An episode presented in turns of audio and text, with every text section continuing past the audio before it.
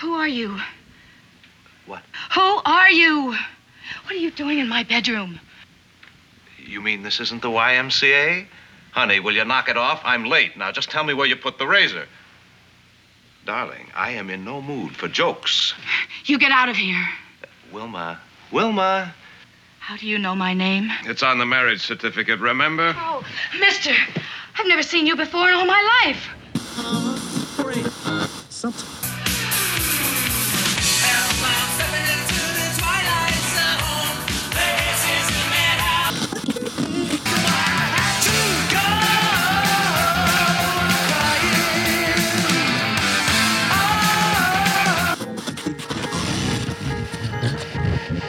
Come on, we're gonna go for a joyride.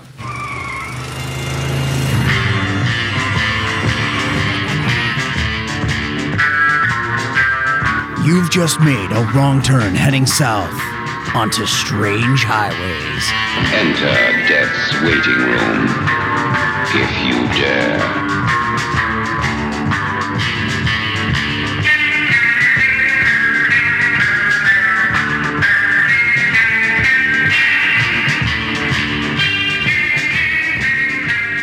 And welcome to Strange Highways. I am Paul. And I'm Kevin. Uh, wait, who who are you? No, I'm, I'm joking. That's um. we're- Don't do that to me. oh, I was wondering if I you haven't quite drank as much as uh, the main character in this episode, but uh, yeah, you haven't had as many Irish whiskeys in a row, like one after another, within a five minute span. Um, yeah. I was waiting for you to pull the whole like, "Who are you?" I was I was waiting for one of us to race to the bottom and get to that joke. So um, glad I got there first. All right, so I uh, hope you guys liked uh, our, our talk last week about uh, Little Girl Lost. Hope you guys uh, grabbed the collar of the dog and came back to the, you know our dimension and weren't lost there forever. And you can enjoy this conversation that we're about to have. Um, so yeah, uh, should we talk about the? We, we always talk about we don't have news, but with this new Twilight Zone coming, there there feels like there's a little bit more coming out each week about it. yeah. Um, so they just dropped as of today when we're recording the first teaser trailer for the new Jordan Peele Twilight Zone. Yeah, and uh, credit to to Nick for posting it on our wall on our Facebook because uh, you know, like obviously he's like you might want to check this out, so we did.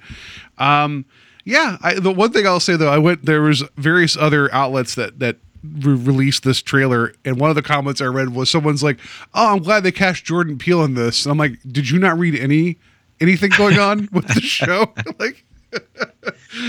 Oh, boy. but you know it's cool. Like i like it gives you you know it kind of gives you the vibe of what it's going for. Like i mean it's you know it, it feels like it feels like the twilight zone. I mean sure right? Because like you don't know what's going on. Things aren't adding up. People are put in weird situations.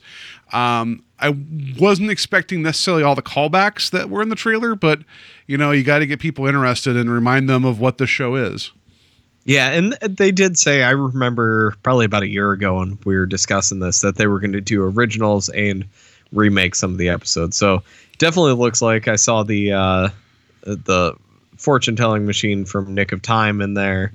Um, it looks like the the gremlin from the wing um, from the episode we have not covered yet Yeah. on the show, but um, it's like laying in a lake or something. So they're all call callbacks, and it looks like they're going to be dealing with a lot of the themes like uh, that we're going to be discussing tonight, like loss of identity. Um, looks like they're going to be dealing with some of that stuff. So it, it definitely does feel like the Twilight Zone, and I like the uh, remix of the theme. Mhm. Uh, it sounds it sounds really good. They added some strings and a little bit more percussion to it, make it a little bit more modern. So I, I'm excited about that. Jordan Peele looks great.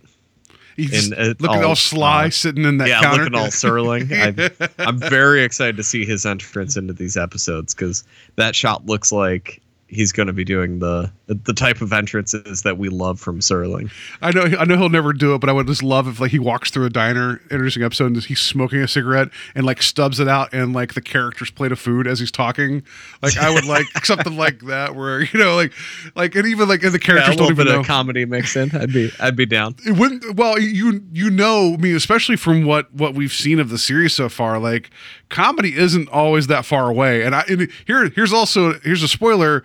There were two points in this episode I laughed out loud at, not intentionally so, but I did. So uh, comedy isn't always that far out, you know. So I think I think what's going to happen is we're probably going to see the first couple are going to totally like try to be like we're serious, and then if if the season doesn't go if it goes without like one more lighthearted episode, then you know it'll make me wonder. Like not that not that I doubt his direction, but you know I think if you're going to embrace the Twilight Zone, you got to embrace like you know the shadow and the light, and I think that he'll do that fine.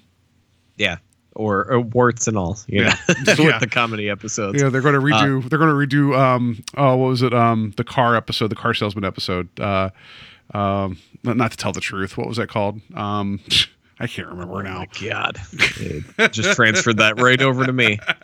Um, um, Yeah, I don't know. I don't remember the name of that episode. This with, could the truth, with the truth telling car. It was something like it wasn't like to tell the truth. Uh, It The Whole Truth. That's The it. There you go. They're going to remake that one, Um, right? That would be great.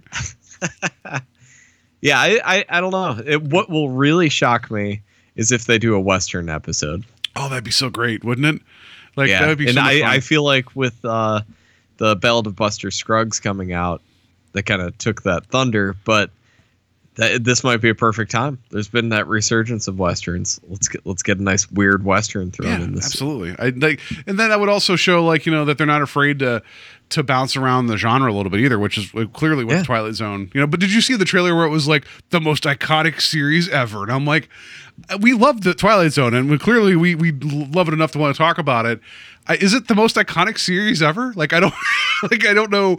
Is I mean, I- like, I I think it's definitely one of them. yeah. I mean, I, I don't know. I don't think I've ever spoken to someone in my life that didn't know what this show was. That's fair. I got it. Just I, it's it's a bold statement. That's what I'll, I'll say about that. So if they're calling their shot, I'm excited, and we're uh, about what five weeks away from the, the start of that. So it'll be interesting Yeah. when we get there. Yeah. So so yeah, that's your news segment, the, the the the constantly evolving news topic that happens here on the show. Uh, let's get into Yeah. this. this I just can't believe it's actually happening. right like like until until i actually sit down and watch the first two episodes on april 1st i'm still not going to believe it i know that sounds terrible but you know like it's just like you said like it's it's hard to get excited until it's actually in front of you and i mean it looks like it's coming but you know much like the twilight zone there could be a twist and it never existed at all and we've just been hyping up something that never happened it's just, just gonna wake up and be like, wasn't there a Jordan Peele Twilight Zone? Nobody'll know. and i'll walk out with a bathrobe and um and, no that's Yeah, giving away too much yeah, we're jumping way too far. Oh Abe. no! I'm sorry. What am I, what am I doing? I'm just I'm putting the the cart before the horse here. So let's see. Let's get into this. It's a person or persons unknown. Uh, great title, by the way. Uh, season three, episode 27. Uh, air date March 23rd, 1962. Number one film, The Premature Burial. Um, I'm going to defer to you to talk about this because I figured you know all about it. No, didn't we already discuss this on the show? I maybe I don't remember. Um, I know that we talked about Corman, you know, uh, making some Poe films. I don't know if we talked about this one. Did we? Maybe we did. I'm pretty sure we did at one point because uh, Charles Beaumont does the screenplay. That's for it. right. Okay. So this must have been one of those ones that just kind of like you know how every so often the film will just like be number one again like a few weeks later. Maybe that's what it was. I don't know, but yeah, that was supposedly the number one film this week. So if we've talked about it already, cool. If not, go to Wikipedia. There's plenty of information there. I, I just I thought we hadn't talked about it already. Yeah, I, I think we did because I was discussing how Corman's uh, Edgar Allan Poe based stuff is probably my favorite out Mm-hmm. of his filmography, and I I believe this one, uh, based on the name, is one of those. But I, I don't think I've ever actually seen this one. Oh, okay. So, uh, number one song is uh, "Hey Baby" by Bruce uh, Channel. Um, so I couldn't find anything for March 23rd, uh, but March 22nd. This one's just, just, uh, just bear with me. It's weird. Uh, FBI Director J. Edgar Hoover met at the White House with with Kennedy to advise him about some findings from a wiretap. Uh, not only was Hoover aware that Kennedy was conducting an extramarital affair with Judith Exner, Hoover advised that Ms. Exner was also romantically involved with organized crime figures Sam Giancana, John Roselli, and Frank Sinatra. I don't know if it's implying that Sinatra's uh, organized crime. I'm going to assume so. I mean, a bunch of his friends and himself knocked over something in Vegas, right? Like they built a crew and they robbed some diamonds or some stuff, right? So Yeah, there were like eleven of them or something. yeah, yeah. It was it was an odd number of people, but there's many of them. Um, after the meeting, Kennedy called Exner to terminate the relationship. Good call. Uh, the affair would not co- become public knowledge until congressional hearings held in '75. So you know that's uh that's something to have like your your FBI director be like, hey, by the way, there's a wiretap. I know you're fooling around, and also the person you're fooling around with is connected to organized crime, and you're the president of the United States. You know, maybe, you know, maybe you should just nip that in the bud and be done with it. Maybe, maybe stop that. Just stop. And it never happened again with the president in office of messing around with people they shouldn't have. never ever again. So yeah. So um so yeah, that that's what happened the day before this episode came out, but no one knew about it except for maybe five people. So um yeah, that's all I got. All right, we'll jump into cast and crew here. This episode was directed by our longtime friend John Brahm, who Yeah. uh, directed the most amount of episodes for the Twilight Zone. We talked about him first, all the way back in season one, uh, in the episode "Time Enough at Last." So we have four more episodes to go, and I believe, if I'm not mistaken, he has at least one episode in each season.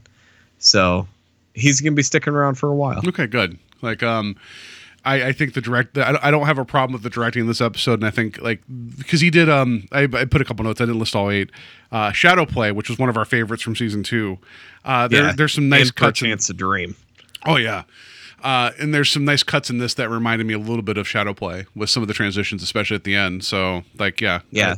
Unfortunately, this episode doesn't have that like darker imagery, Mhm. and uh, by darker I mean like literally the uh, more shadowy, uh, stark photography that some of those uh, other episodes do, and especially since uh, this one kind of falls in line with Shadow Play and Perchance to Dream.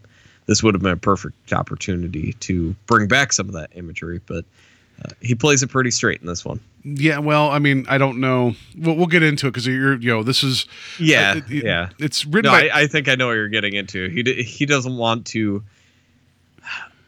He doesn't want to tell the story with the camera. Well, no, uh, but- he could have given away things, uh, uh, just with choices of shots. That's fair, where but- the twist was going. the thing that gets me, and this is again, I'm jumping a little ahead here, is that um, you you have John Brahm, who we there's some of our favorite episodes of the se- of the series so far have been directed by him. Charles At Beaumont, least visually. yeah, I mean, just in just yeah, that's true. Um, and the Charles Beaumont writing the you know this the script, and I know you're a big Beaumont fan, I am too, but I know you're a bigger Beaumont fan than I am. So it's like, oh, there's some good ingredients here to go really weird and dark, and it just there's something about this that felt like it was such a light touch, like it was almost too light of a touch for and it's not the directing. I don't know where it is. There's just something about this that's just it's lacking a punch to the gut. And i know that's me going ahead but i'm just setting the stage that we had some good we had some good people behind the scenes on this and it's just my expectations were kind of high for what we got. Yeah, I'd be I'd be curious to know. Um, so this is the first episode shot by Robert Pittack and not um. Uh, oh my God, who uh, who's the other uh, cinematographer for the show?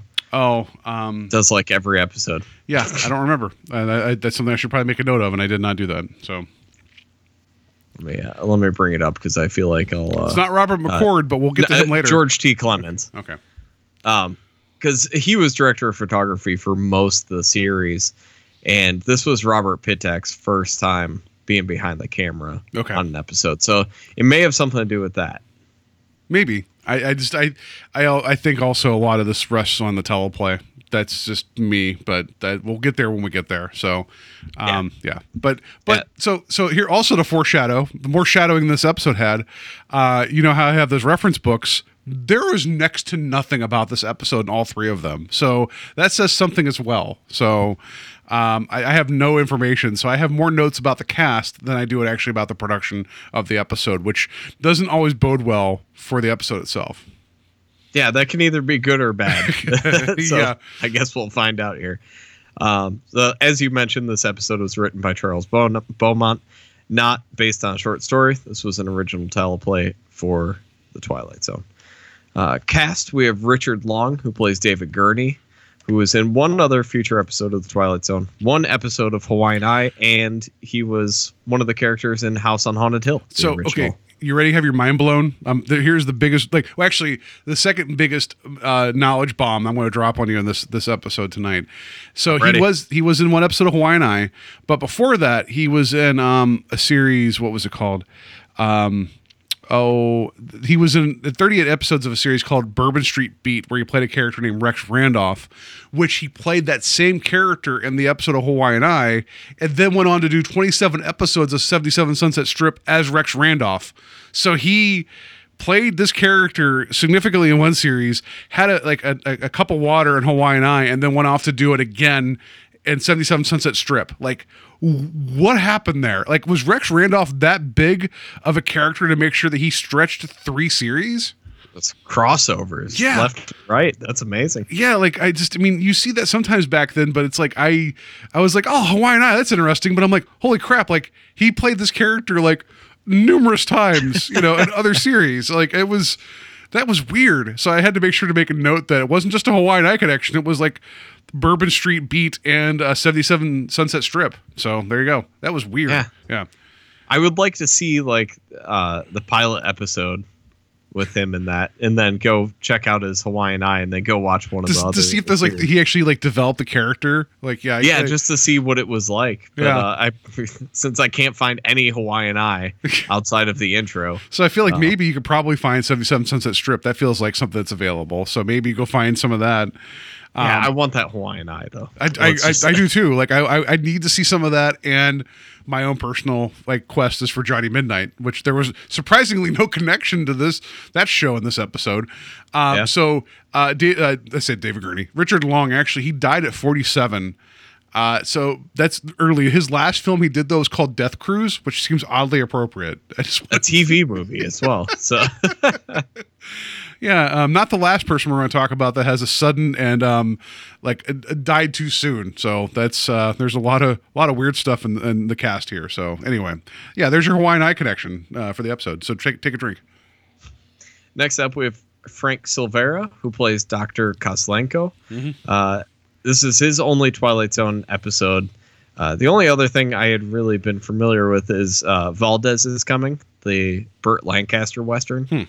Um, but I didn't even realize that he was African American. He was Jamaican. He was Yeah, Jamaican. or- oh, he was Jamaican. Yeah. Okay. All right. Yeah, but I didn't even realize he was. Uh, I, it, I, and I guess he got a lot of roles just because the He- he black looked- and white film Mhm. wasn't really able to pick up his light skin. He he was um, definitely like, he had like like a multi ethnic like you know look. So he got cast in Yeah. a lot of different things. Yeah. And if you go through his filmography, I mean, he plays anything from like Polynesian to Mexican to to black to white. Like it's it's crazy that they were like, yeah, you can just play anything. Well, it's like what's the name? What was the name of that actor? I can't remember that the Russian guy that we kept finding that was playing. Oh like, yeah, yeah. uh, that was playing playing, a- a like, Mexican. uh, Cuban, and yeah yeah so i mean whatever i mean like it, if, if it works and you get paid and you get to like and, and even like this episode for what it is like he got something to do as opposed to like he you know he was cast as a doctor and actually got to deliver some interesting dialogue so you know good on him so I, sounds like you did not read into what happened to him later in his life. So here's second knowledge bomb. This is the this is the bigger one. This is horrible. Um and you know it's the show. It wouldn't be, wouldn't be the show without me mentioning a sad story. Uh, Silvera was killed June 11th, 1970, after accidentally e- electrocuting himself while repairing a garbage disposal unit in his kitchen sink. He was 55. Oh man, that's what a way to go. That's I would much rather be taken out by a, a spinny blade uh, wolf than Yeah, yeah. a garbage. I, I would, I would much rather turn left into uh, uh, a prop of a helicopter and die. Maybe. Well, I don't know. He that guy lived for a few hours after that. Yeah. uh, Oh yeah. So who knows? Right. That's mean, awful. yeah. I um, don't know. I you know, Um, but the, like I, I laugh because it's horrible, and I don't laugh because it's funny. You know, like it's just Yeah. like, yeah, No, that's that's really uncomfortable. yeah. Uh, but he was really active in the civil rights movement and everything, and uh, he was he was so well respected. There's actually a writers' workshop named after him, oh, nice. uh, dedicated to him, that Morgan Freeman actually founded, along with a few other people. Nice. Okay, so they Yeah. got he actually he they, a much bigger impact than than at first blush, you know. So, and hopefully maybe his uh, untimely death led to more safety measures involving uh, garbage disposals. We don't know about that part of it. I'm just I'm just I'm just guessing, but you know, like Yeah, but I it just it's really a time and a place thing.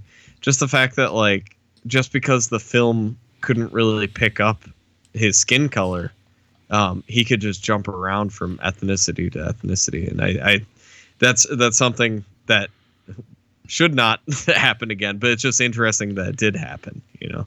Well, I mean, like even you talk about like the uh, like with with film and like black and white film and color film. Like we made the joke like what was it, a couple weeks ago that it was the the birth of Lou Diamond Phillips. Like how many different types of you know ethnicities did he play or does play? You know, like there's just some Yeah. there's just some people that uh, for Still you know, shouldn't happen. it, it shouldn't. I mean, well, I mean, it shouldn't happen in the sense of like you know, if you want a certain like, if, if it's important to the story, then go find that that type of person. I, I yeah, that's, what yeah, that's yeah. what I'm saying. Um, you know, but again, I mean, if it if it gets you work and you, you know, aren't as long as it isn't something where it's being a degradation or being made fun of. You know, I don't know. Like it's it's.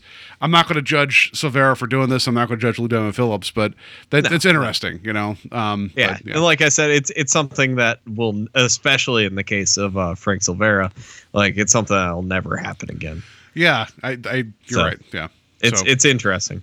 Um, so next up, we'll probably ramble through these pretty quickly here. We have Shirley Ballard, who plays Wilma, uh, number one. Who this don't, is don't her ruin only- it. yeah, I know. I didn't know how I wanted to address this, but I'm just going for Yeah. it. Um, only Twilight Zone appearance, and weird thing, she was script supervisor for the original Mad Max. I have that in my notes as well. She that's what she did a lot more work doing that kind of production stuff as opposed to being in front of the camera. But yeah, yeah, a lot of Yeah. a lot of continuity uh, supervisors uh, credits for her. So makes you wonder if like this was the episode where she's like, you know what, it was important to connect all the dots. I, I'm inspired. I'm willing to do that from now on. You know, yeah, I would just I, I- I'd be curious how she got tied into doing Mad Max because it's not like she was Australian or anything. that's fair. So- I mean. I you I mean I don't know like what the film industry was like at the time in Australia, and I'm sure there's much people out there who know much more than I would about that. But you know, if I guess if it's one of those things that if you if you know if you've done good work and you got your foot in the door, then you know you probably travel pretty well. You know, so Yeah. yeah. Um, then we have Julie Van Zandt who plays uh, Wilma number 2 Mm-hmm. This is her only Twilight Zone appearance. So If you have anything. I got two things for her. This, I guess, I'll say this is a mind blown number three, but it's minor. Uh, was formerly married from fifty one to fifty seven to Richard L. Bare, who was a director on a couple episodes Oh, of? Twilight Zone. Like uh, Purple Yeah. Testament comes to mind. Uh, and then also here's just this is this is this is a Kevin fact. You'll appreciate this. An avid angler, she held the Guinness World Record for the biggest needlefish ever caught. All right. Great. I just whatever, cool, you know, like but I just feel like that's up there with uh an actor just loving, you know, county and state fairs, you know, like she Yeah. I'm hoping my uh, fishing experiences end up somehow on my IMDb page if I ever have one as well. So it's I pretty cool. I think if not that, your resume, if you go to apply for a job, like I, I have all these skills and I caught the biggest needlefish ever caught. Like I feel like if you said that, people wouldn't research it and find out it was actually Julie Van Zandt. But yeah, I'm just gonna put next time I uh, spruce up my resume, I'm gonna put that I love county fairs on my resume. But to put something like I like I caught the world's largest coelacanth. They'll be like, "What? Like that's I thought that fish was extinct." Like just like you know, really make them anymore. question. Yeah, not, I caught the biggest one. You know, like, yeah. Yeah. and I love county fairs. I caught it at the county fair. Weird story. Let me tell you about it. You know, that would be funny though to see if somebody actually read your resume all the way through. Just put that like near the end.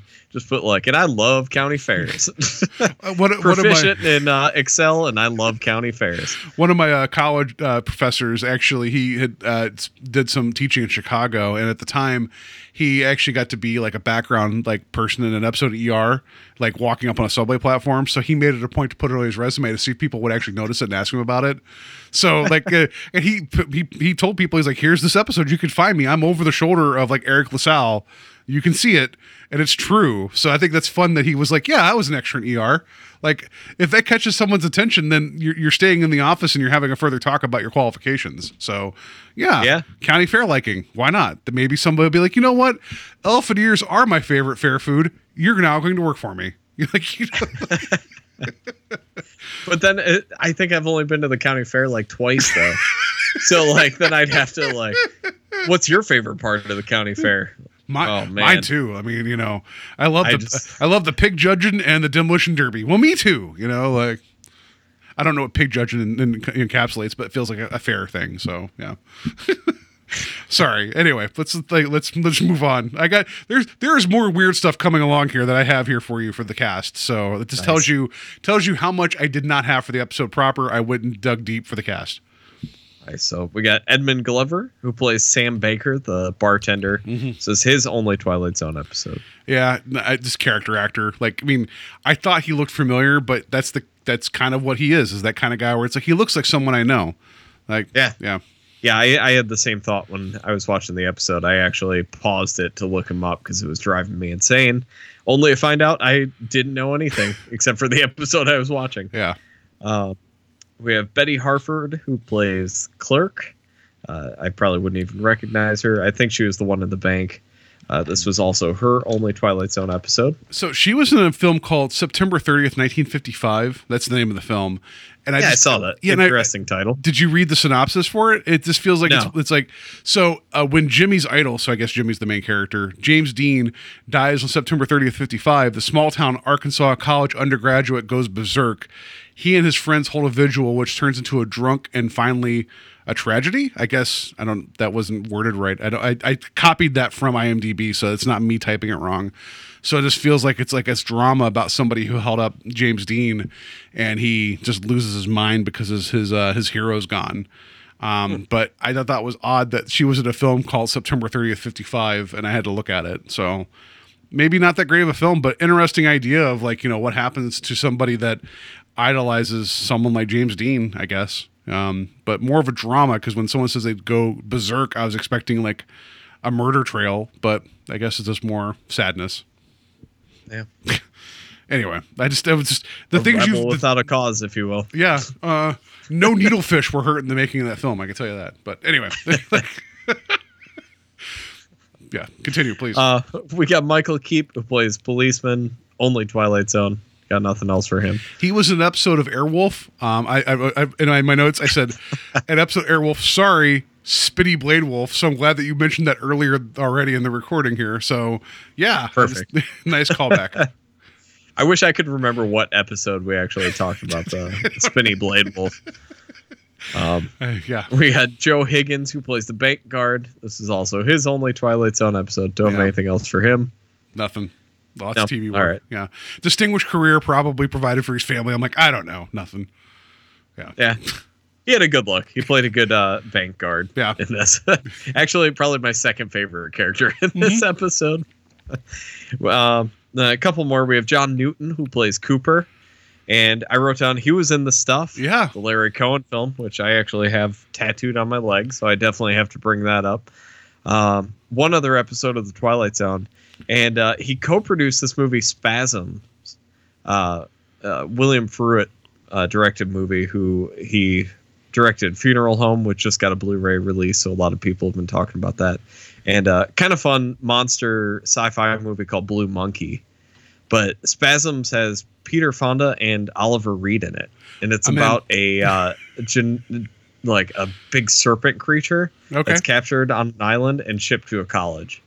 All right. Does does the serpent creatures like party down? Does it like join a fraternity and like just hang out? Like you know, they're like, you know, brother Snake, come on over. Is that what happens? Like there's like a paddle and like some beer pong. I don't. I don't know. I I was gonna say I haven't seen this, and it looks incredible. And just the fact that it's Peter Fonda and Oliver Reed, um, this is definitely adding to my list of um, films that we discover on the show that I'll watch one day. I want to believe that like the snake or whatever this is goes to drink and like they're like, where'd all the alcohol go? And then Oliver Reed's just running off in the distance. Like I just want to believe like they're like, no, you know. Um, yeah. Uh, so I just Maybe want- Oliver Reed plays the snake. That'd be sweet. But this is this is actually the second Oliver Reed snake movie because he was also in that movie Venom. Oh, uh, the British film with Klaus Kinski. maybe you know, like you know, just he is- appreciate it. You know, like just he Might can be a good relate. double feature night. I gotta rewatch Venom and throw spasms. In I, I would I would be more than happy to be there to watch that. That'd be great. Um, and then we'll handcuff handcuff ourselves together. It would be in honor of Oliver. Reed. yeah, and I'll get drunk and uh, drop the key down a, a sewer. So I should probably explain that. Oh. there's a there's an Italian crime film called Revolver, which uh, uh, Oliver Reed and uh, Fabio Testi are handcuffed together, and in in some of the background for the movie, there were Fabio Testi was talking about how drunk Oliver Reed was the whole time, and while they're handcuffed together, Oliver Reed threw the keys down a sewer grate, and they were stuck until somebody was able to come and cut them apart. Oh, So, for our listeners, just so there you go. you yeah. we're talking about with that. So um, that's, a, that's a deep cut into Eurocrime there. Uh, so John Newton, you mentioned he was in the stuff, but I just want to mention he was also he was a judge in seven episodes of Law and Order. But back in the '60s, he was in a series called Arrest and Trial. So I figured, you know what? First you got Arrest and Trial, and then you have Law and Order. Like I just figure they're almost the same show, you know. So I, I like that. Um, But I knew that the, the fact that this guy was in the stuff that you would you would mention that. So yeah, that's all I have for him. Cool. I got two more. We Mm-hmm. have John Brahm, the director of the Mhm. episode, actually plays uh, the character Winston Churchill. Yeah, you know, I, I, I, it, we'll we'll get to it. when We get to it. I just it, it was it was a fun little cameo for what it Yeah, it was. was fun. And then lastly, we have a, another appearance from Robert McCord as man on steps eating apple. However, is this like correct me if I'm wrong? This is the first time that because of his distinct name of "Man on Steps Eating Apple," which sounds like the beginning of like a poem, um, we actually get to see him like and actually identify who he is because normally he's Yeah. always just kind of there. So I'm like, we actually get to put a face to the name. Like for once, like it was crazy. I'm like, that's really Robert McCord. I've heard so much about him. Yeah, we got we got to put that screenshot up. I do page. have. I have. I have. Um, I have a, a blurry screenshot of him running after a van of him, uh, you know, with his apple in hand. So the people will now know who Robin McCord is uh, forever. You know, and now they can go back and collect all the other like sixty-seven appearances that he's been in the series. So yeah. Yeah, probably still wouldn't recognize him. But But it was just one of those things where it's like it's like getting a photo of Sasquatch. You're like, he is real. Like I'm like, that's Robert McCord, you know. So um I was I was never so excited for like a bit player at anything ever. Like so that made me very happy to, to know that was him. So yeah, I just thought he was a proxy name for every other background artist on the show. It's they like- were like, and Robert McCord as everything else in the episode. is before like the Alan Smithee thing with directors, right? It's like he's a Robert McCord. It's fine. We'll just Yeah. put him in there. It's fine. Yeah. but he actually exists. So. Yeah. So What's and he wrong? was upset he didn't get to finish his apple, and we, we will talk about that in a second. So yeah, that's your cast and crew. Um, there's a lot of a lot that we got into there. That was that was a lot of fun. Um, now let's just let's just get to the episode. Let's certainly uh, take it away. Cameo of a man who has just lost his most valuable possession. He doesn't know about the loss yet. In fact, he doesn't even know about the possession. Because, like most people, David Gurney has never really thought about the matter of his identity. But he's going to be thinking a great deal about it from now on. Because that is what he's lost. And his search for it is going to take him into the darkest corners of the Twilight Zone. Yeah. Was it was it the darkest? Nah, I don't know if it was just- the darkest corners. I mean, like the most inconvenient corners of the Twilight Zone. I feel. Yeah, I the, feel the like- most frustrating and drunken corners of the Twilight. I Zone. feel like last week that was a pretty dark corner to like have your daughter just be lost in the wall and the space between dimensions. in the literal dark corner of her bedroom, she was lost. Yeah. So this one's just more like it is. It is a mild inconvenience at times. You know. Like- I, don't- I think it's more the mild. but yeah, well, Yeah. let's get into yeah, this. So please. yeah. you open in uh, the bedroom, um, and the uh, David Gurney and his wife are sleeping, and he wakes up and he's still in his suit. He's all disheveled, and uh, it's it's a moment we've all had after a night of uh, partying or going to a party and drinking a little too much, and he gets up and uh, you can tell that he's he's he's had a rough night and as he's getting up, he's kind of mad at his wife for not taking care of him and getting his suit off and everything. Which uh, David Gurney is not the greatest human being. No. So No, he's um, he's pretty unlikable throughout most of the episode. I, I so I he looks up to see the the alarm clock and he he's like it's out of focus whatever like he can tell he's a little hungover and he picks it up and looks at it and then he throws it like drops off side of the bed which I appreciate that but he has a wristwatch on by the way. I just want to point out like he could have looked at his wrist that entire time but he had to make it a production of looking at the the clock and talk out loud about how everything you know everything was just like you know like I'm never doing that again and like look like talking to his wife who's asleep who uh, credit to Wilma being like the heaviest sleeper in the world for part of this like he's just griping about it. he's like oh you couldn't even take my like my clothes off or my shoes off it's like this from the from the jump I'm like I don't like David Gurney like it, No. it never No. really changed like so um not that not that you have to like the main character but when you get to the hook of what's going on with this episode it's like it just makes you wonder if like you know he didn't have this coming like you know so uh, Yeah. yeah Um, so you find out he was at his friend uh, Pete's party. So the, Pete comes back in later on in the episode. So I just want to mention that. So he goes into the bathroom. He realizes he's like an hour late for work. So he goes and he's looking for his razor. Can't find it. Uh, keeps calling for her to get up. She finally he goes in there and wakes her up. by smacking And- her on the ass by the way Yeah, yeah. Another uh another terrible moment for David the. Um, first the she first wakes many, up and yeah. she's she's scared and screams when she sees him. And turns out that she doesn't recognize him at all. Yeah, and he he's kind of like, you know, like by the way, he, I mean, if if I partied as hard as as he did and ended up like in my clothes full with my shoes on in bed, I am not getting up and walking to the bathroom having a running commentary. I'm getting up and going to the bathroom and then curling up in the toilet and dying for three hours is what's happening. Um, so anyway, like he, I'm also not going to be mad at my wife for not helping me into bed though. yes, no, no, that's that is completely valid. like yeah.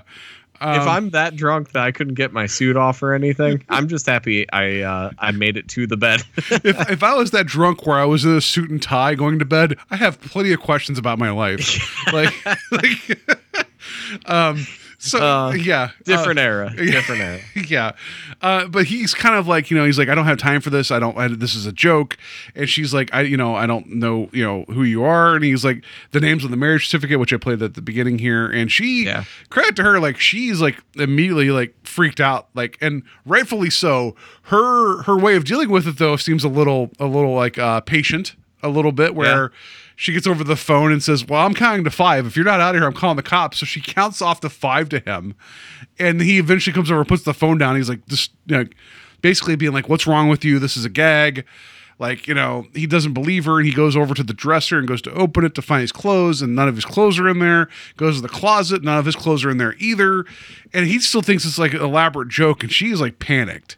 Yeah, know? he thinks like maybe his friend Pete's uh, pulling a gag on him or something. Yeah. But uh, we we missed Serling's intro back. oh back yeah, sorry. Um, so after uh, she's scared and screams, uh, there's a nice pan over, and Serling is in the room. And uh, my question was, how long has he been there?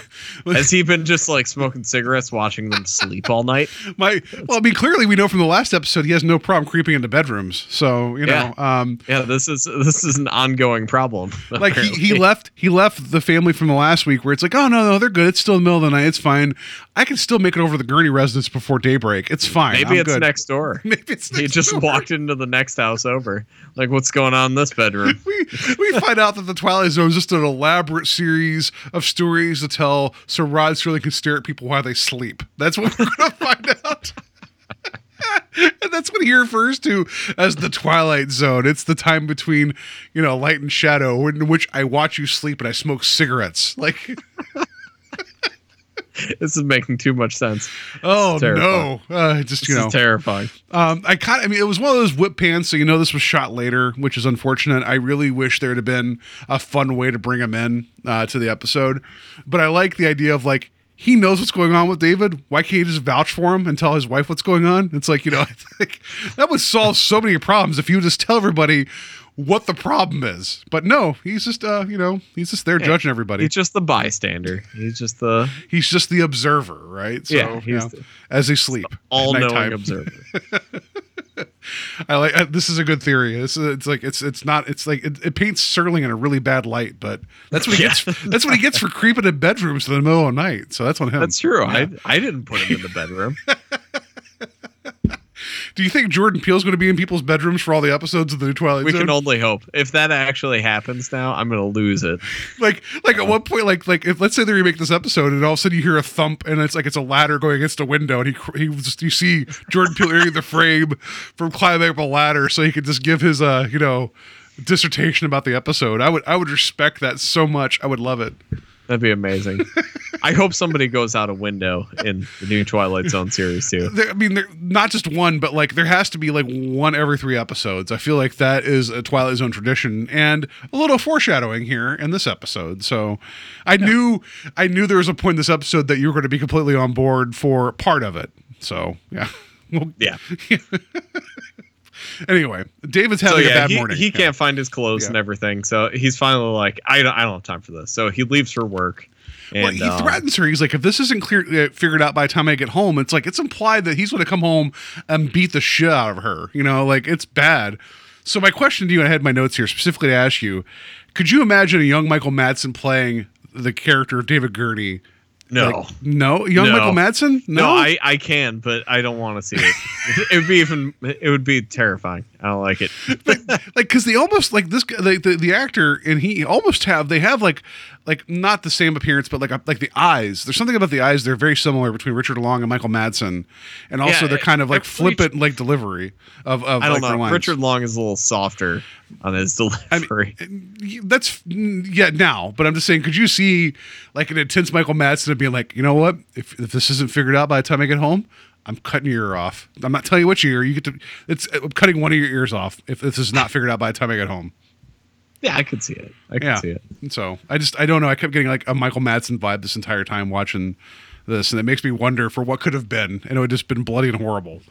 Um, but yeah. But then he also, as he's leaving, um, she's not really saying anything because obviously she woke up with a stranger, two strangers in her bedroom, and uh, so she's kind of just awestruck and confused. So she's not saying anything, and he calls her a nut and says like, "Oh no, I'm not in the mood for breakfast. Thanks for asking." Though. yeah, and he's like, no, no, no, no, I don't need. It's like it's like not only are you like she's distraught, you're going to be an asshole on top of it. It's like it's. I know it's supposed to be played for comedy, but it just comes off as grating. You know, like it's no, just, the the only line that I actually laughed at that he had um, when she's trying to call the police and everything, he has a line where he says like, "Oh, I have two martinis at midnight. She gets stoned by noon." Well, Like- yeah, and it's like, was like, yeah, what was it? It's like, what, look at her. She's like, she has two martinis at nighttime, and then by Oh, at ten in the morning, she's stoned. It's like it was a weird Yeah, phrase. like- and I also didn't mind the whole thing of like, yeah, call the cops and the fire department. There's clearly a man dying here. Like, I liked that whole thing of like, yeah, I'm hungover. Just call call every, anybody you want to call. It's fine. Um, but yeah, yeah, but outside of that, like very unlikable. oh, absolutely, yeah. Um, so, So- yeah, Yeah, and next up we got him going to the bank, um, where he where he works, and he walks in, says hi to the security guard, kind of goes around heading to towards his desk, saying hi to everyone, and people are giving him weird looks. So he starts talking to his boss and realizes that there's somebody sitting at his desk, and he asks who it is, and they're like, "Oh, it's Mr. Cooper. That's it. That's his desk." So he immediately goes over there, confronts him, and physically pulls him out of the chair yeah. and starts like put, taking down like his pictures and everything that's on his desk. So obviously, Mr. Cooper hits the panic switch, um, or the panic button, and the security guard comes over, and Jim, and the hero of the, the whole episode. Jim. Jim is the hero. Yeah. yeah, he's he's like, we need to take this outside. Like let's let's go. So he pushes Jim, and it escalates quickly. uh, Jim immediately pulls a gun on him. Yeah. I have my notes here. I was like, Jim the guard doesn't screw around. That gun came out real fast. Like, yeah like it, it wasn't that hard of a push i mean No. you should push a bank security guard i'm not saying like you didn't deserve this but people uh, have been shot in open public for less in this day and age than what uh, what Dave did to Jim. You know, Like, exactly yeah. uh, Um, but yeah, so he finally pulls him out of the building, and when he goes outside, Wilma's already there with the police, and she's talking to them. Because, you know, it, that's kind of a plot hole though. Because if she doesn't know him, Why is she at the bank? where- yeah, how Yeah. does she know where he works? You know what? I didn't. I did not think about that until you It just, hit that. me now, Yeah. like- um. Yeah. That's that is weird. But but the fact that she had the cops, and you know, like to to to deal with him, I was like, good on her. But you're right. Why would she know that he works at the bank when she doesn't know who he is whatsoever? Yeah, and he doesn't, in fact, work there because nobody there knows him. Yeah. That's you know what? You're right.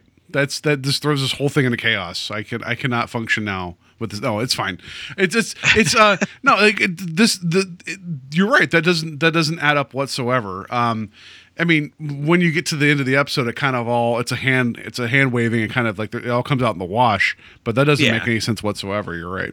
Yeah, especially with how straight they're playing this. Yeah. like, trying to be logical about everything. That is uh, definitely a plot hole. So I- I didn't, I did not write in my notes, but it just hit me. You're right. That, Um, I've, I've watched this episode twice. It didn't occur to me at all. Um, so I like like David's like talking to all the people, like the people who work at the bank, calling them out by name, like, "Don't you remember this, this, and this?" And like everyone's just like looking at him like mortified of like we don't know who this guy is. And I like that his go to is I'm going to pull out my driver's license and my credit cards, and even like in 1962, a, a driver's license wasn't a photo ID. It was just a printed out card with the name on it. So it's like Yeah. that doesn't prove anything, you know. And but but good on the script that that information actually there he has there, there's nothing in his wallet. There's no credit cards. There's no driver's license. So um so I like that they kind of like circumvented that whole thing of like you know and they even mentioned it later about like the idea of a signature or like a statement is not the same thing as proof. And so as much as the script is stupid for having the wife there now, it was smart having the well, license. maybe she followed him. Maybe she got in the car and followed him there just to see where he was going or something. Yeah, maybe. I mean, sure. That that you know well, what? she did. uh, He, he did take. He he got into a car and drove away, and I guess I guess it's. I mean, but he had the keys in his pocket, right? Like, I mean, Yeah, I So, don't know. I don't- It's weird, yeah, I don't know. but whatever. She was there. I'm. We're- I'm. th- this I'm all not goes- that concerned about This it, all goes but- back to like the light touch of the episode. I feel like so. Yeah, Yeah. Um, so the police take him away as he's screaming, I'm David Gurney. and uh, uh, we go to commercial break. We come back and he's in a psych- psychiatric hospital. Yeah. So now he's talking to a doctor, and the doctor, uh, um, uh, Frank Silvera's character, just basically is telling him, like, this David Gurney character is somebody you made up. You're unhappy with your life, and this is a figment of your imagination. yeah.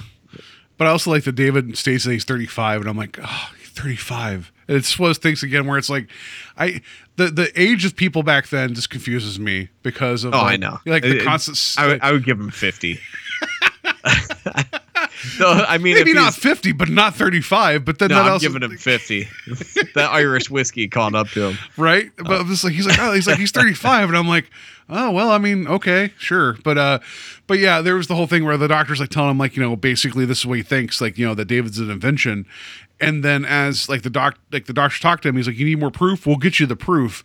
And that's when they go to exit the room, and he's like, "Oh, by the way, did you meet your, you know, basically your roommate? This is Winston Churchill," and um, and it's just John Brahm just sitting there, doing nothing, and it's like, he's got a really stressed out, kind Yeah. of sunken look in his eyes and everything. he looks like like but that might just like be what he looks like. he looks like Alfred Hitchcock's like younger, like more emaciated brother, like just sitting there, just staring into the distance. And I, and I just, I was really, really hoping for a second that he would bust out, like since this is supposed to be Winston Churchill, I was really hoping for like a fake British, like not a good British accent, but like a fake one, and like talk to them about like the Blitz. I was really hoping for Brahm to lean into and actually try to act like Churchill, but he just sat there like mute and staring into the distance, which was fine. But I was like, you had the opportunity to do something really outrageous there for a second, and it would not have been out of place in the episode. You Yeah. know, like I was hoping uh, JFK and Elvis would walk by from uh, Bubba Ho-Tep or something. yeah, Bruce Campbell and Ossie Davis just walk by. Ossie Yeah. Davis is like, like they they put part of my brain with a bag of sand. That's what happened. And he's like, and I got shot because I was messing around with the lady that was with the mafia. That's what he was going to tell everybody.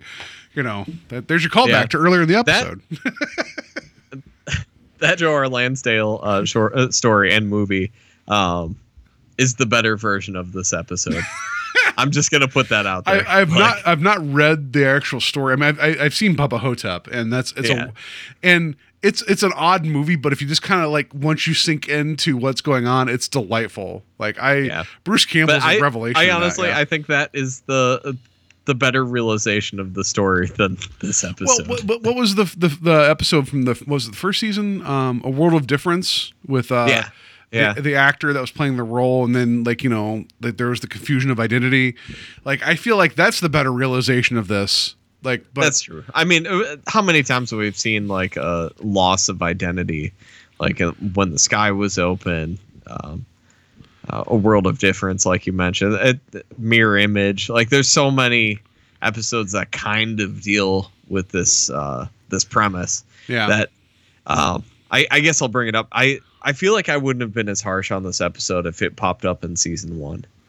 Yeah, no, that that's fair. I mean, if if there hadn't already been them approaching this material, however, there's still, and we- we're not towards the end of this yet. There, there's things that happen where it's like, okay, the, the the notion of like if if I woke up and no one knew who I was, um, and but I knew who I was because there's the whole thing where David has the discussion. They move into the office shortly after this, where he's like, like you, you know, he's like he has a suspicion of like, oh, you could have paid all these people off and done all this, but I, I but I know who I am in my head. If if I was presented with that same notion. I don't know how I'd be able to function. Like I really don't know. So the idea in this episode is inherently terrifying. It's just that it takes me to take a step back and think about it that's where the terror comes in. The episode doesn't really express the terror, you know, like No. so. Um, but like a world of difference, which is a it's a different setup, and and you know like the other ones we've mentioned, uh, it was it was going for like more of a like with the world of difference, it was more like an actor that he believed he was the playing he the role he was playing. He believed that he was that character, and there's Yeah. some implications that maybe he like there, it got a little blurry but that was that story. This one's more like this guy has just been removed from existence his entire identity. You know, and that's that is utterly terrifying. Even more so now with how integrated we are with like everything electronic and social media. Like if this was to be remade, could you imagine someone be like, no, no, no, I have all these friends and all this stuff, and he brings up social media. It'd be like, it'd be like that, um, like on Twitter, it'd be that picture of the egg that you have when you first sign up for Twitter, you know, or or, Or like just Tom from Tom, MySpace. Tom, Tom from MySpace Like- would be your only friend, and it's like, what? I have all this stuff, right? So like, it would be, it would be even more like the biggest thing here is whenever he gets into the office and the doctor is like giving him like the telephone, he's calling out to like his best friend who doesn't know who he is. He was like, "Oh, it's yeah, his he, wedding." he calls Pete, who Yeah, is Pete, just at his house the night before. so- Yeah, and then he um then he makes the doctor call his mom, and they actually get like the, you know the the mother the gurney on the phone, and she you know you get the implication that she doesn't know who he is, and then the doctor brings out like the most important document to verify self, the phone book, yeah. and and and um yeah I want to take a step Yeah, back please. to uh, when he calls his mother and he's on the phone with the mom because you can't really hear what she's saying on the other side, but it, there's just kind of this push in on his face Mm-hmm. in the reaction shot, and that was the high point. Like as much as I uh, didn't really care for his character in writing and everything, the performance was actually pretty good throughout the episode. yeah no Um, yeah he, he- he plays it very straight and the reaction shots are believable and um i i was pretty impressed that was that was the one uh bit of acting in this episode i was like all right i i I'll like give this you, I'll, moment. I'll give you that. No, that you're absolutely right about that. Um, my point was, I was going to say, even Navin R. Johnson is in the phone book. This guy isn't. You know, uh, be somebody. You know, like, but I like that. I like that the phone book was like the end all be all of like, well, if you live there, wouldn't you be in the phone book? like, yeah so yeah.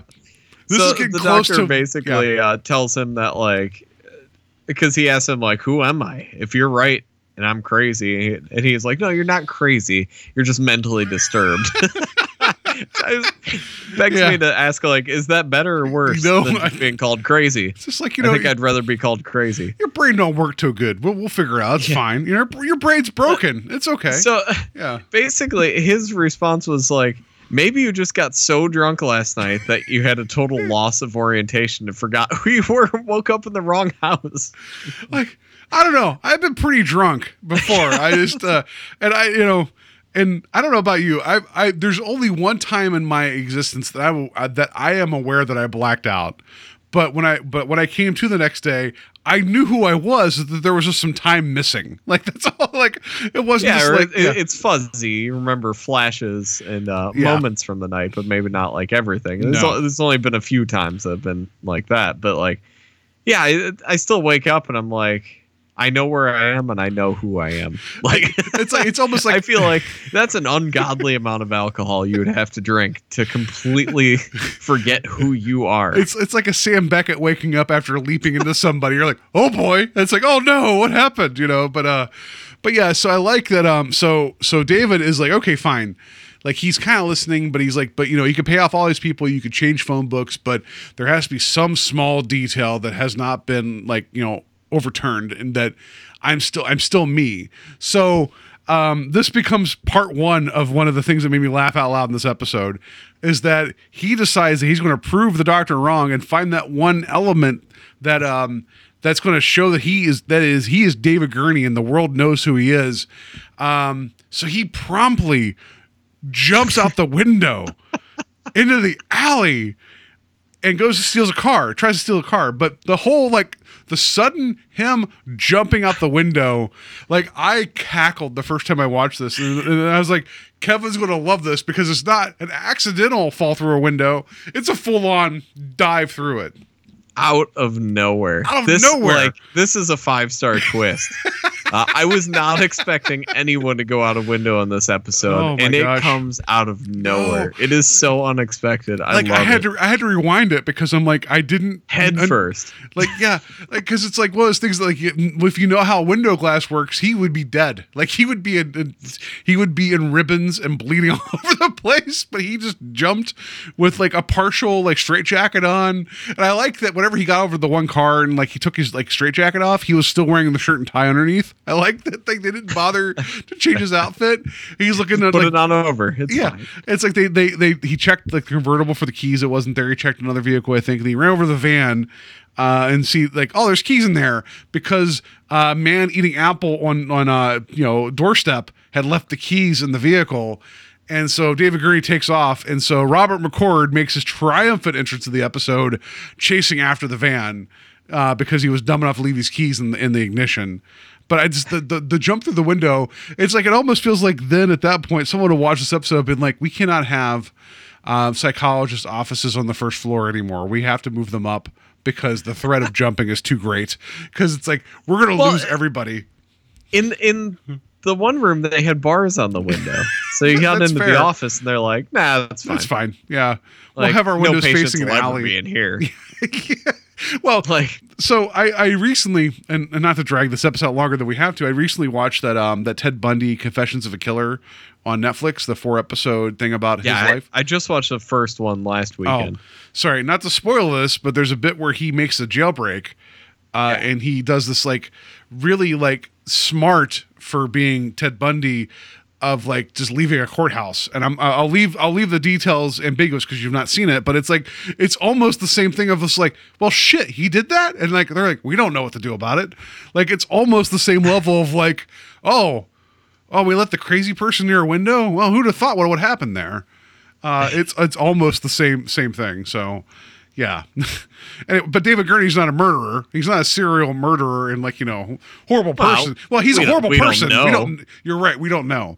Um, but yeah. But he just he has secrets. he has secrets. things he hasn't even told his wife. So we don't please. know. Yeah. Um, yeah. yeah. So one of those secrets is where he ends up taking that van. He goes to a local bar that he goes to every Friday night and just downs shot after shot of Irish whiskey. But Uh. so he goes in there first. He goes to the, the bartender. He and the bartender's like, "Oh, what do you want?" He's like, "He's like, before you say anything, you know, I'll have my regular. And the guy's like, what's that? He's like, Irish whiskey. He's like, oh, okay, sure, whatever. And he's like, basically, like, you didn't know that? Like, that was supposed to be like his shred of evidence was the bartender that knows that he is a raging alcoholic on Friday nights at this place. Uh, for the he's been there. He said, I haven't told anybody that I've been here for every Friday night for the last three years, but yet he has like this wonderful friendship with the bartender. Like, you know, and he's like, You ever heard David Gurney? He's like, Nope, never heard of him. He's like, But I know who you are, and you have a family, and you used to be a prize fighter, and you owe me seven dollars or whatever he kept saying. Like it was a whole like he knows this tapestry that is the bartender through and through. Um, but that was his one of his big pieces of evidence is that the secret bar that he would go to to drink that the bartender knew his name, which wouldn't be secret. I don't know. Felt weird. Yeah. Yeah. So uh, you get kind of a clumsy uh, ending as far as I'm concerned. So he's asking the bartender, Sam, he's like, what would you do if you woke up and basically recapping the episode and asking Sam, like, what would you do in this situation? And the bartender's like, I'm going to cut you off. He's like, I would, cha- I would know- change How do you know my name Yeah. and everything? Um, Yeah. so uh, as he's as he's telling him about like everything he knows about the bartender, he mentions the pictures on the wall, and then it sparks an idea. So it was kind of this little bit right here kind of confused me. I actually had to rewind it like three times. I was like, "What is happening right now?" So he ends up going to a photography studio of sorts, where he had some photo uh, made developed that like is going to prove everyone wrong that Yeah. he's actually David Gurney. So he goes in and for some reason he knows the receipt number by heart. Because of the three Oh. sevens. Of course he Yeah, remembers it. but it's still like eight numbers with sevens. There are three sevens at the end. Like, it- I don't think I would remember that if my life depended on. it. So do you do you know your wife's cell phone number? yes, I don't. I don't know my wife's cell phone number. like I'm I just I know like four telephone numbers by heart. I, I, um, I I know my number and I know my work number for people to call me at work, and I feel, after that I'm like lost. It's so bad. Mostly because I have to put in her phone number when I use her Walgreens and uh, Giant Eagle card. so uh, that's mostly why I know her phone number. So wait, but you don't have your, outside of that, you don't I have your own click. Giant Eagle card for your own fuel perks? Come on, like you gotta like you know. Ah, we we share. Oh, well, We're we're married. You're better husband than me. I'm just like, no, those are my fuel perks. I want my three cents off a gallon. So anyway, but yeah, for Yeah, good, I- good on David, David, good on David Gurney. to Remember a number that like should no one, no one else should remember this, but he does. So it's yeah. a receipt number. Yeah. Like who would know? But whatever. yeah. Um, so uh, you see that it's a picture of himself and Wilma, and uh, it's gonna cost a dollar eighty, which he doesn't pay and tries to just run away with the picture. yeah. Um, so when he gets, he opens the door. The doctor's out there with the cops yet again. Uh, they knew exactly where he went because uh, this time they explain it. He stole the van, so they saw the van parked, Which is fair. street. That that's valid. Yeah. I'll give him that. So at least they explained this one how they found him. Um, but so he's like, I finally proved it. Take a look at this picture. So you get what you think is going to be the big twist of the episode. Uh, it turns out to just be a picture of himself, which is a really awkward uh, photo. Yeah, I'm hoping uh, I did. I'm hoping you Oh, captured that one. For I, I have both of them. I have the photo of him together with his wife, and then him by himself, and he's in a little different pose, and his face is different in it. Um, which um, you know, so it was just one of those things where I'm just like, I, so the whole thing is he was telling, um, he was telling the doctor, he's like, oh, he's like, I have, you know, I have proof, but he's like, oh yeah, whatever. He's like, no, I have photographic proof. He's like, how can that be faked? It's like, you know, at that time, I I would agree with that. Like now, you could, you know, do whatever, uh, but that makes sense. So in this case, like you know, he. uh yeah, he was like, how, you know, how could I have a photo here suddenly? So, um, but I, um, I was going to uh, put those to you while we're talking, but I cannot figure out Skype right now. So anyway, but one, one he's with his wife pose, and the other one he's like, it looks like he's kind of by himself, kind of like doing like a, like a, I don't know, like a, hey, I'm here. And the look like his face is different in both photos, so it makes me wonder about like the, during the production, like you know, like what happened. So uh, it, it is it is bizarre, and it, it's it made me laugh so hard. Like the the second the second photo made me laugh a great Yeah, deal. but his reaction, this really just breaks him, and he's Yeah. just uh, saying, "I know we were together. I know she's my wife. We were together." Um, and then uh, we get the next twist of the episode. He wakes up in his bed again, and it was all a dream. Which I am so glad it didn't end there, because uh, Yeah. it was all a dream is the uh, least exciting twist of any story. Yeah. Um, yeah, so he wakes up and uh, Wilma gets up and she's like, uh, "Let me go take this uh, this stuff off my face." She had like a face mask on or something, and um, but they make a point to not show her as she's getting up out of bed, Yeah. walking towards the bathroom. Um, so you know something's up, like immediately. You've watched this many. Uh, you see the I just saw the do, pictures. do yeah. you, do you like the second picture of him where he's just like, "Hey," kind of, you know? Hey, he's, he's having a blast. Just uh, And, and the first one, close. the first one, he, looks, like he's shocked, and the second Yeah, one, he, he, looks, looks, like happier alone in the second one. Um, yeah, yeah, so she comes back out of the bathroom, and you get another great reaction shot from him, and it is not the Wilma that we've seen the rest of the episode. yeah, because the the woman at the beginning was a brunette, and the one at the end is a blonde. Um, they have different faces, but it's different actresses. I I was really, really, really, really hoping for a second because this was Beaumont that either she would have no face, like, like kind of like just like like he is now being acknowledged as David, but then he can't see her. Like I thought that would have been dark, but then I, but then part of me is also like. What if it was his face? Like, what if it had been like her, like taking the mask off and like coming out of the bathroom or whatever, and it's it's him talking to him? Like, I was hoping for something really more dark than what it was and it was just like you know so the, the the ending of this is kind of it is messed up in the sense of like she's acknowledging him but now he doesn't know his life like i get it but it's so it's so like skipped by and that's the end of the episode that i feel like it doesn't have an impact Yeah, I mean it's it's definitely not predictable. I didn't. that, that that's didn't see true that. yes I didn't see the episode ending where it ends and up. the smash uh, cut of him falling to the floor of the photo office to him waking up in the bed made me think of shadow play so that's why i liked it wasn't as loud as cutting to like cooked meat in an oven but it was still effective like this immediate like all right he's falling to the floor in despair and he's waking up in the bed. I dug that but like the ending when he got to the it just i didn't it just nothing really connected with me and it was very frustrating after the whole journey we went through. Yeah, I'd agree with that. yeah. Um, what I was saying though about John Brahm in the beginning, uh, I I feel like this teleplay kind of stifled him and his style, as we've talked about his background with like German expressionists and everything. Um, I feel like he could not tip his hand at the fact that this was a dream, the whole thing, because everything was lying on that final two minutes of him waking up and then the real nightmare starting and everything. Uh, but he had to play it straight, so there was no room for that kind of crazy imagery that we got in Perchance to Dream and Shadow Play, like you said, which is kind of it. It seems like you could have gotten almost anyone to direct this episode, yeah unfortunately and it was kind Yeah. of it was kind of a bummer that, that they picked somebody with such good stylistic flair um, as they did for something that was just uh, just adequate. Like it was just shot. There's nothing outside of a few transitions, like you said.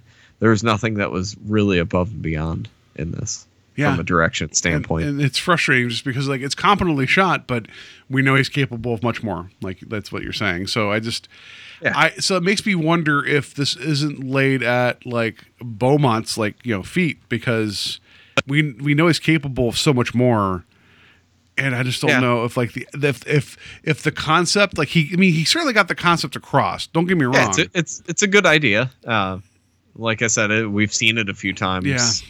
Sort of uh, throughout the series. I mean, it vaguely is, like I said, loss of identity, but um, it, it is a good idea. Like I said, it is terrifying the concept and putting yourself in his position. It's it's hard to figure out what you would do in that position. So it's it's a good premise overall. but it just doesn't. Really just doesn't pack a punch at all. No, like one of my biggest fears, like honestly, is to be forgotten. Like I know that sounds kind of like kind of silly, but it's like you know because if you think about like all of human existence, how many people really are remembered? You know, like there's not. Yeah. Like, you know, honestly, I mean, I know now it's a little bit more just because of the like the way the way technology is, but ultimately, most people are honestly forgotten in a generation or two at best. You know, so like that's that is a fear, and with this to happen to somebody as they're alive is very terrifying. It's just you're right. Like this doesn't doesn't do it. There, there's an episode of the '80s Twilight Zone where uh, a character wakes up, and over the course of a day, his ability to recognize like language is shifting. Meaning like he he's speaking English as the audience, like we were watching him, but over the course of the day, the words that he knows are being presented, but they're they're changing in the sense of like the the only thing I remember and uh, is that uh, the word dinosaur is now switched out with the word lunch. So like he is confused when someone's like, "Oh, that's just like let's go to dinosaur." He's like, "What are you talking about?" And over the course of the day, it gets more and more convoluted where all the words he knows have been jumbled and the world around him has changed in terms of how language is. And it's him like on the floor of his like son's bedroom looking through like a baby's first word book trying to to understand the world as he see as it is now presented.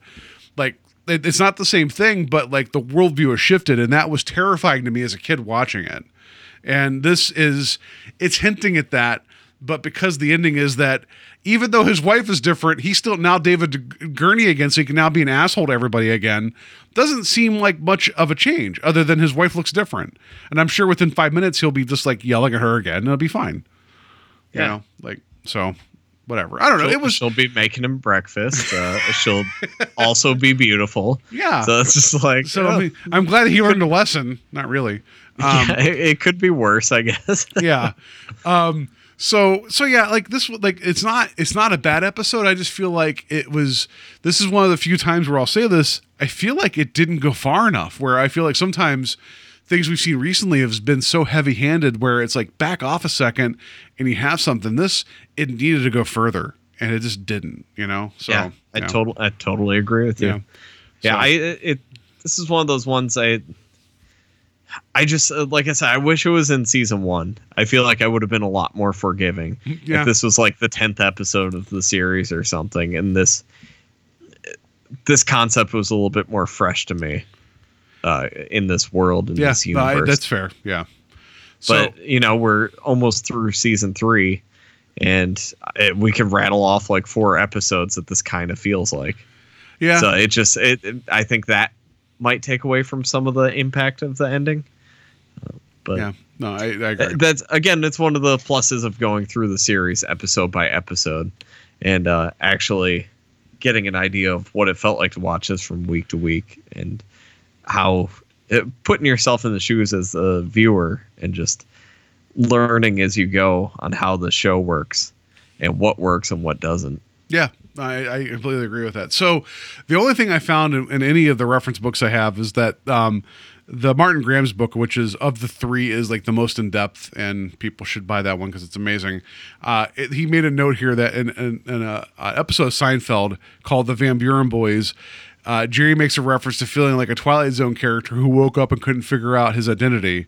And so when Kramer asked him which episode that was, Seinfeld remarked that they were all kind of like that. So that feels very much like what we're just talking about, where he makes a joke and it's like, yeah, they were all kind of the same thing, you know. So like, that's it's not far off from this. So I thought that was uh, worthy of mentioning that uh, that this was a direct, maybe not a direct reference to this episode, but Martin Grams felt was appropriate enough to reference it in regards to his documentation for this episode. So credit to him for that. that's very funny Yeah. No, I, I don't mean be dismissive of it because loss of identity is always a good premise Yeah. Um, so it, it it's just whether or not it brings something new to that to the table, and this this does to an extent. But like I said, I wish it went a little bit further with the ideas that Beaumont presented. Yeah.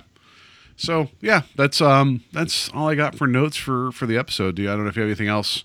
Uh, No. Yeah. all right. So, all right. Let's uh let's just uh, rate the twist. so him jumping out the window is definitely a five. Like I, I Yeah, agree with that. for sure. Completely a five. And then and then the the photo switcheroo a five because it made me laugh so hard. But the notion that he is now known as David Gurney again, but his wife is different. I, I just I gave it a three because it's like because of him waking up from the dream and it's like oh we know who you are and i feel like ultimately that's what's most important to him even though he's a little off put that his wife is now blonde and different looking i feel like he would probably be okay in that world and probably be like you know what wilma 1 called the police on me i'll deal with wilma 2 so i gave it a 3 Yeah, she'll make me breakfast. um, I'm I'm gonna go. I'm I'm gonna give the twist a four. okay um, just because I didn't see it coming. And there is kind of a three part twist in this that together I think works stronger than any of them individually because you get the picture twist, then you get the dream twist, and then you get the reveal of uh, Wilma being different.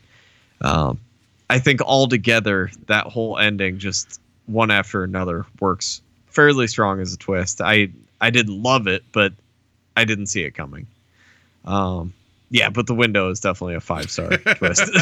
that was the most shocking thing in this episode was I the feel like abrupt uh, we haven't had a great jump through a window. We haven't had a great uh, abrupt window crashing since a most unusual camera, so it was nice to have some win- some window play back in here and back in the episode. So I appreciate This might that. be my favorite uh, window scene out of the whole series, though. Like It's when I bar. go back and think about this season, that's probably going to be one of the things that pops in my head. I might not remember this episode that great, but I'm going to remember him diving headfirst through a glass window. perfect. Yeah, so I agree. So, all right, before we talk about the next episode, uh, Kevin, how can people find us?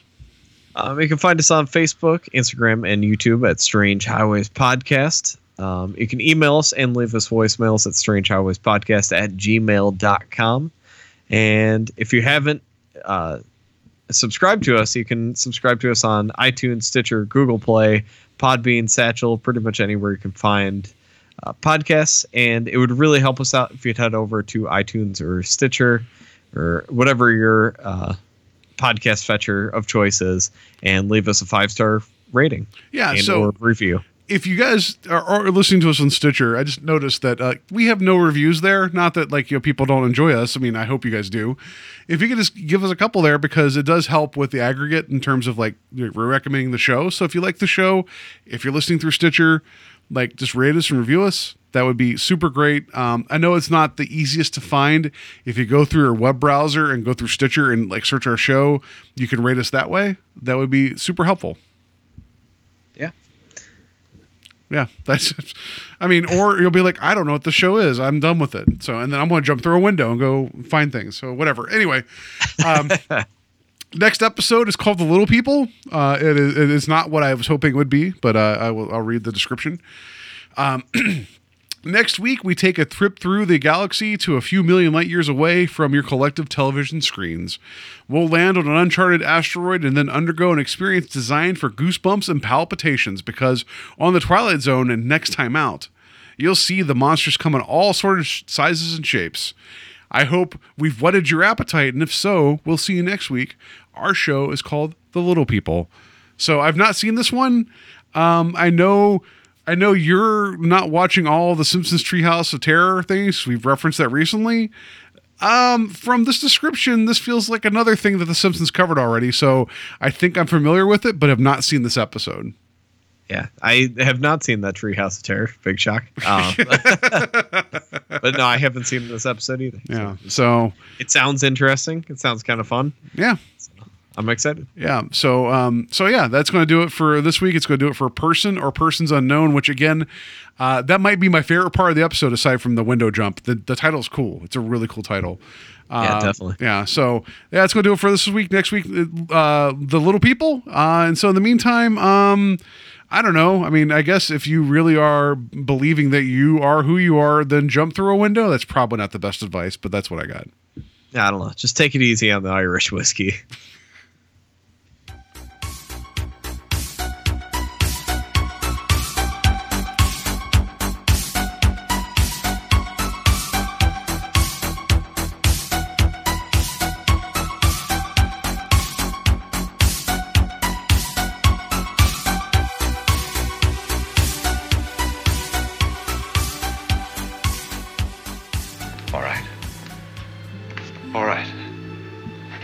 David Gurney, then who am I? That's what we're going to try to find out. In other words, I'm crazy. Like that guy who thinks he's Churchill. Is that what you're trying to tell me? Let's just say mentally disturbed.